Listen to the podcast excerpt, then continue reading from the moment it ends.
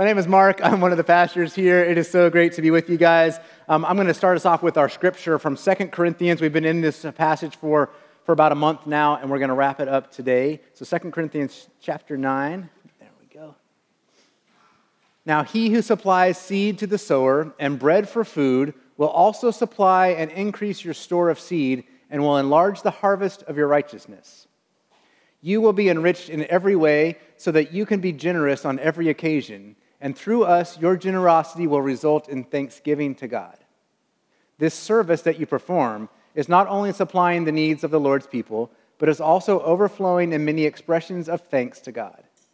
Because of the service by which you have proved yourselves, others will praise God for the obedience that accompanies your confession of the gospel of Christ and for your generosity in sharing with them and with everyone else. This is the word of God for us, the people of God. Thanks be to God. Now, some of you don't know me very well, and so one thing that you may not know about me is that I'm, I'm somewhat of a, a student of language. I'm a linguistic expert. okay, that's not even, that is a word. Um, yeah, so in my lifetime, I've had occasion, uh, I, a couple years in high school, I studied Spanish, yeah.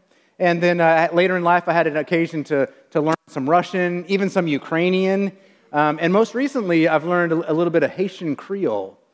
And uh, I don't expect you to be impressed at all because you wouldn't know that I'm a student of language because none of it sticks. not, not even English, really. It, I haven't really held on to that all that well. Too good. I have, though, I've always wished that I had this ability to be bilingual. I thought it would be an, an amazing thing to be able to just kind of walk into some situation and be able to understand where nobody else could, you know, and it would open doors and opportunities for me. It's always been a dream of mine. And then, about 20 years ago almost, I, I moved to the southern United States. In the southern United States, they speak a different language. I didn't know until we got here. We moved, when we first moved here, we, got, we came straight to Nashville, and I think it was probably the day we moved in. I went to Kroger to get some sustenance. You know, you got to survive. And so I went to Kroger and I checked out with the food, and, and the woman said to me, Bless your heart. And I was like, I think that means I'm in. Like, I've been accepted already on day one. I've learned uh, since then that bless your heart means that the person who's saying it to you, uh, it's like a, a saying of deep respect and love, or it could mean the exact opposite. Like one of those, one of those is true. I've heard a few interesting sayings that I still am trying to figure out what they mean, like this one that's finer than a frog hair split four ways.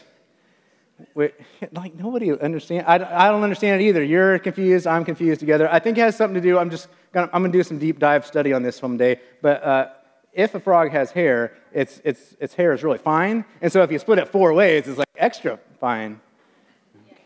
Thank you. Thank you. Um, th- so, a few years into living here in the South, somebody said this to me, and it really caught me off guard. They said, Mark, could you go over there and get me that hose pipe? Like some of you have the look on your face that I had on my face. Some of you are like, what's the problem? I totally understand what you said. I said, I don't, I think something might have happened in your throat when you were saying that to me, or like my ears weren't, something, something's wrong. Could you ask me that question again? And so they said, Mark, could you go over there and grab the hose pipe?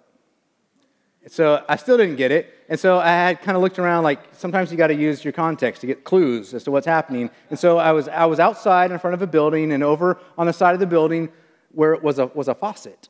And underneath that faucet was wrapped up this nice green garden hose, um, also known as a hose where I come from, um, apparently also called a hose pot. Learn something new. I spent a lot of my the first few years here in Tennessee, and it still happens from time to time. You know, I'll have that look on my face when somebody says something to me that I don't quite get, and they'll say, "You're not from here, are you?" Which is true. But 20 years, I mean, I'm like hoping one day I'll really, truly be in. Uh, there is such a thing as a Southern dialect. It's really actually a thing. And a quick definition here a dialect is a regional variety of language. Why am I telling you this? The reason I'm telling you this is because I think that Christians, followers of Jesus, have a particular variety of language. It's true. We have particular ways that we talk that sometimes sound odd to the rest of the world. There's, there's no, no denying it, really. And sometimes that's a good thing that we have kind of our own dialect, and sometimes it's kind of maybe a not so good thing. And, and so, the definition of this, a regional variety of language, our region as followers of Jesus is not the north or the south or the east or the west. Jesus calls it the, the kingdom of God. He says, We're actually in a whole other existence, like a whole other realm, while you're in the north or the south or the east or the west. We're living in a bit different place. And, and, and then in that same letter that I just shared, shared with you, these words from Paul said that we are ambassadors of Christ. And an ambassador is somebody who moves in, right? They move into the land, you live in the land, you speak the language, but you kind of maybe have a slightly different dialect about how you speak the language. So I'm not talking about insider language in the church, like incarnation and transubstantiation and sanctification and other words that end in shun. Uh, there's a whole long list of, of words. We have a dialect in, in the church. What I'm actually talking about is probably something that sounds the most strange to somebody um, in, who, who is in the world hearing us talk and the way that we talk. Eugene Peterson put it like this he was translating a verse from Ephesians chapter 5, and he said, Thanksgiving is our dialect. As followers of Jesus, we have a peculiar way of talking, and he said our dialect is thanksgiving. It's the way we talk, it's our unique variety of language. Now, this can kind of be difficult because sometimes um, it's actually easier to go negative. You know, like when you're in, in the context of a conversation and uh, you realize we could actually get more energy, more traction here if I went negative. But Thanksgiving is our dialect as followers of Jesus. It's so much so in the world that where we kind of feel like we're at odds and out of place when we're, when we're speaking the language of Thanksgiving that we would want to change it. We would want to kind of revert to something else. But we can't do that. Here's what, this is what Paul is, is saying here. Let's, let's, check, let's check and see how, how this works. I'm going to uh, go back to the passage I shared with you at the start. Now, he who supplies seed to the sower and bread for food will also supply and increase your store of seed and will enlarge the harvest of your righteousness. You will be enriched in every way so that you can be generous on every occasion. And through us, your generosity will result in thanksgiving to God. See, it turns out that the God who gives us good things, gives you good things in your life, gives, that gives the, the seed to you that you need, and that enlarges the harvest out of that seed, does so that, so that you can be generous. And He does it in a way that leads to thanksgiving. So I just kind of I want to follow the flow here. This is kind of how, how my mind works. I like to see kind of like A, B, C, D, how, how this works. And Paul actually lays it out here, and this is in your notes. At first, God provides you with seed. So that's the very first thing. And God, in fact, everything in your life begins with God, with God's provision. God provides for you. So your, your marriage starts with God's provision. Your relationships start with God's provision. Your job starts with your life starts with God's provision so that you can sow generously. And then, out of that generous sowing that we do with the seed that God provides for us, then God provides an abundant harvest out of that. And He provides that abundant harvest. Why? So that we can be generous with it. And then finally, that generosity leads to thanksgiving. So I'm going to boil it down even more. The core of this equation is God provides, we are generous. God provides, we are generous. God provides, we are generous. And the outcome of that is thanksgiving, is gratitude. It's as if God is inviting us to join Him in setting the table for Thanksgiving. Here's what I mean. Uh, Jacob mentioned a lot of this already. This weekend, hundreds of boxes are being packed. Many of you are involved in that, of Thanksgiving meals that are going out to over 300 families which means it's over, over a thousand people, doing some easy math on that, are being impacted by the fact that boxes of Thanksgiving meals are being packed today on our front lawn. You've seen that. You saw that when you came in. Many of you are part of that. At the same time, today, a ton of food is being brought in for the Mount Juliet Help Center. That this happens every single month. Uh, and when I say a ton, I don't just mean a lot, I mean literally a ton. In fact, right now, we're closing in on two tons, which is more than our average for a month. And what's happening on a day when all these boxes of food are going out for Thanksgiving meals, it's incredible. You've seen that. What you might not have seen happening today is that over in Providence, kids right now, they are packing backpacks of food so that their classmates who are home all week this week for Thanksgiving meal um, and, are and usually depend on lunch at school for a part of their sustenance, more food is going home with them. And Providence kids are packing it. You know how they're able to be so generous? Because of your generosity. allows them to be generous. And then God promises that that will lead to gratitude for both the one receiving the gift and the one giving the gift. And both might be present in Providence kids right now, packing backpacks. Paul sees this, this purpose of the church and he says, This service that you perform is not only supplying the needs of the Lord's people, but is also overflowing in many expressions of thanks to God because of the service by which you have proved yourselves Others will praise God for the obedience that accompanies your confession of the gospel of Christ and for your generosity in sharing with them and with everyone else. It's as if God is inviting us to join Him in setting the table for Thanksgiving. I know I already said that, but isn't that amazing?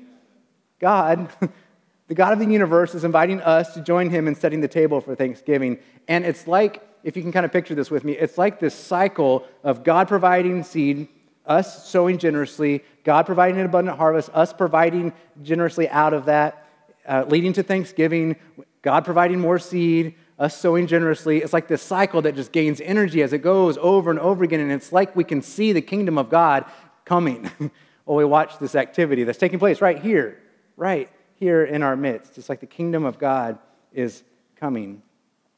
Gratitude is the fruit, and a thankful heart is the outcome that God desires. So, quick question what is leading to your Thanksgiving right now?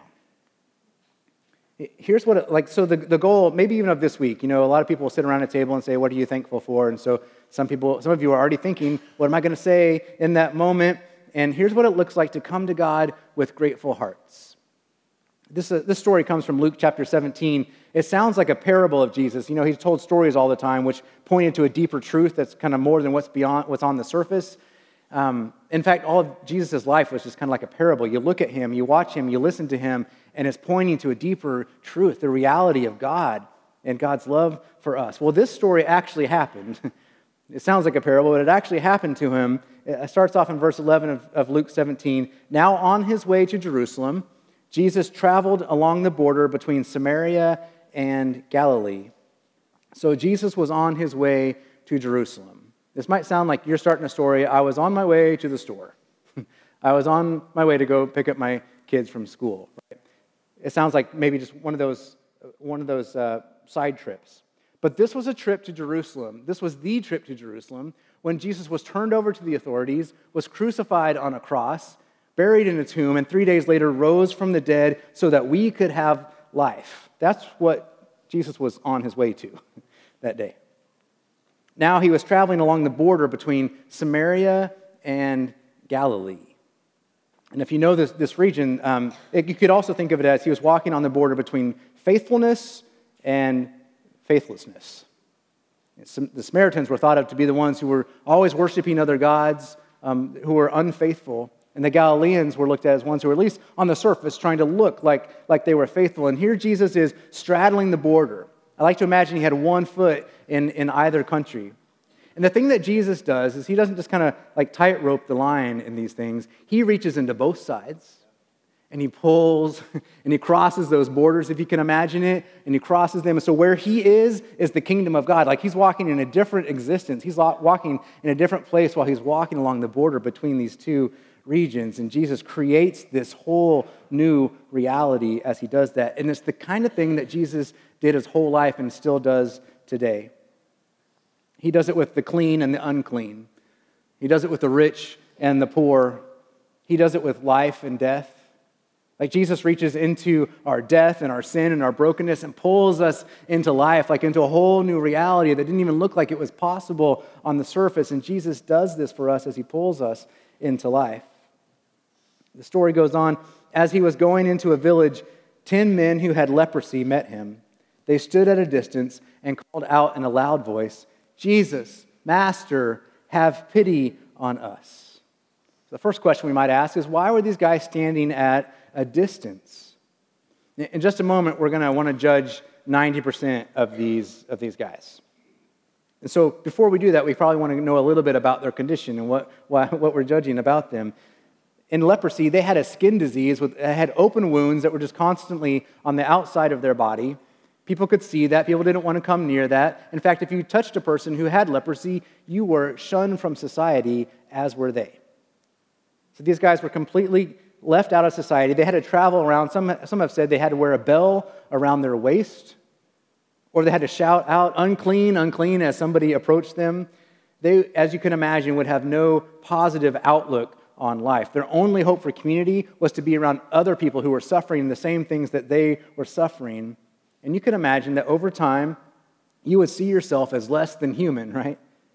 Undeserving of love, like an ultimate outsider.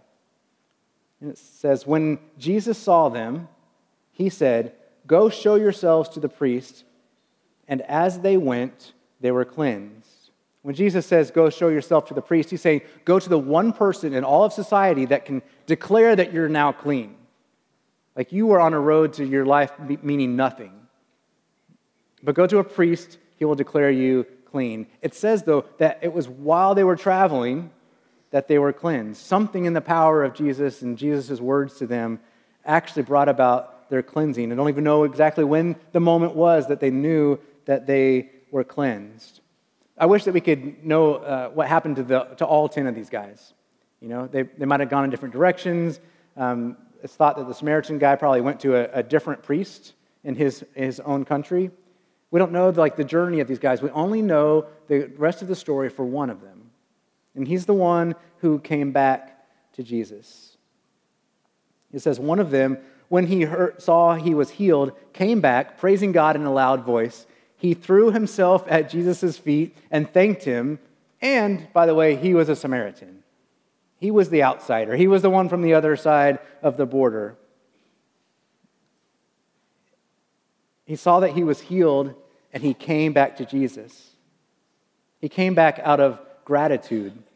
I'm guessing for him in this moment that gratitude and thanksgiving, like thank you and, um, and, and uh, I'm, I'm so grateful, weren't strong enough language for him. You know, because understand again that his life was completely over. He had no existence in the rest of the world, right? He was nothing. No, people didn't even look at him as a human. And now he had life. He had the possibility for life. He had a, he had a future that he wouldn't dared have allowed himself to, to imagine. And he comes back out of gratitude and he falls at the feet of Jesus because the words aren't enough. You know, he falls at the feet of Jesus, and really his prayer kind of boils down to, "This is the best I have, Jesus. Thank you." Sometimes that's the very best prayer that we can offer up. Thank you, God. Thank you for working. So while he's at the feet of Jesus, Jesus asked him, Were not all ten cleansed? Where are the other nine? Has no one returned to give praise to God except for this foreigner? Again, we remember that he's an outsider. Here's where we want to judge those nine former lepers, right? They're off. We don't know what they're doing something in them, though, it sounds like they have not let go of the label of leper. They have not let go of the label of unclean. They were still unable to imagine the new life that this one was able to imagine. You might also be wondering why was Jesus so con- concerned about their gratitude? I think he actually wasn't all that concerned with their gratitude. He didn't need to receive it. In fact, God doesn't actually need our worship. You know who does? You know who needs to, be thank- who needs to do the thanking? It's us. We're the ones who need the gratitude. We're the ones, the ones of us who are being healed, the ones who are, of us who are on a road to, to healing or have been healed by Jesus. We're the ones that need the gratitude. Then he said to him, Rise and go, your faith has made you well. Your faith has made you well. This one, the one who risked coming back, saw a glimpse of what his healing meant and in this display of gratitude and thanksgiving, he received two things that the other nine didn't receive. The first one's kind of obvious. He, he received, by coming back and, and thanking Jesus, he received more time with Jesus. It's kind of why we keep coming back and worshiping, right? We receive more time in the presence of God and His church and His community. The other thing that he, he received is, is related to it. Jesus said to him, Your faith has made you well. Your faith has made you well. Now, the word well in our context is kind of like, How you doing? I'm well. Like it's okay, right? That's not what Jesus was saying. Jesus was saying, Your faith has made you saved. Your, your faith is a completion of your, of your salvation and healing.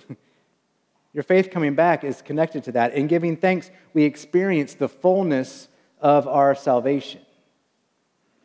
All right, so we're, we're heading back into this, uh, this Thanksgiving week, this, this holiday week. And so I want, I want to kind of, in your mind, go back to the Thanksgiving Day table, whatever that looks like for you. If it's on Thursday or Wednesday or Friday or um, with family or friends, or if it's you just watching a, a particular favorite show with a turkey sandwich, just kind of imagine what that, that scene is. You know, Paul uses this image over and over again of, of planting. So if you could imagine the scene of your Thanksgiving gathering as a seed bed, what would that look like? As you gather together, it's this place where seed can be generously scattered. And if you can have that image in your head, ask yourself this what are you sowing? What are you sowing in that place? Obviously, if you sow discord and division, then what results is going to look a lot like the world. But if you sow love and gratitude, then life will begin to burst out of the soil in amazing ways. You won't help but, but be able to praise God. So, uh, what I want to invite you to do is plan your seed sowing. My dad was a gardener, so he used to always chart out the garden, you know, where what seed was going to go where. Plan your seed sowing for this week. Thank God for the healing that has, that has happened in your life or is on its way. Thank God for the breath that you've received every, every day that you woke up this year. Thank God for being with you in those difficult moments of your life. Thank God for all of it. Gratitude is not just being thankful for the thing that you just received, it's a heart condition. We, we actually have kind of been talking about this in, in our family, in our household as well. What does this look like? And one thing we had to remember is that we're responsible for scattering the seed that God gives to us, we're not responsible for providing the harvest. God is going to provide the harvest if we're faithful with what He has given us. Now, for some people, I know Thanksgiving is kind of like a homecoming. You know, the airports are going to be full, the highways are going to be full over, over this next week. And, and maybe it's true for you that it's kind of a, kind of a homecoming. I want to uh, ask all, all of us maybe, maybe it's a homecoming of your heart to God this year. Maybe you need a return to gratitude. And maybe this is your invitation to return to God with gratitude for what He has done in your life. It's kind of a crazy thing. It seems like every time I have a sermon, a message up, up here, um, it kind of takes us to the same place. Every single time we come back to this table of communion. We call it the Lord's Supper, communion, bread and juice. We'll, we'll talk about that in just a moment. It seems like every time it comes to that, and it's not just because we chart out a path to that, it's because I think that the, that, that the, the bread and juice of communion actually kind of reach into the, to the Word of God. And in the same way that Jesus draws us into life, it draws us into the kingdom. And so it's, it's this, this great work that, that Christ is doing in our midst. For centuries, the church has referred to communion with this, this uh, Greek word, the Eucharist. In fact, it's still used in, in many places today to talk about the Lord's Supper, to talk about communion. They use the word Eucharist. It's actually it's part of our dialect as followers of Jesus. And if it's unfamiliar language, it's, it's unfamiliar because you're not in ancient Greek. it's really kind of the only place that we use this word. But the word is translated as, you might have guessed this, it's translated as thanksgiving. Paul used the word in 2 Corinthians chapter 9. He used it several different times. This, this word comes up that translates as thanksgiving.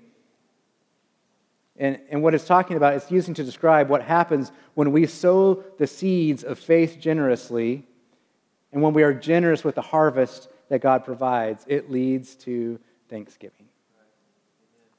So I, I don't know what God is, has been doing in your life lately, like what kind of healing He's been doing. I don't, I, I don't know if there's been an episode of sickness or something in your heart that nobody even knows about, but that God has a promise of healing to provide for you.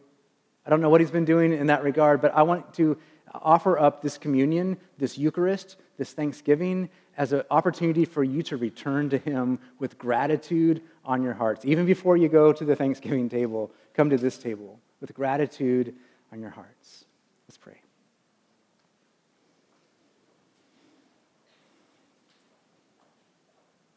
God, you are the giver of every good gift. You have supplied with us more than we need, even when we don't notice it and we don't feel it. And this meal, this bread, this juice, it represents all that we need.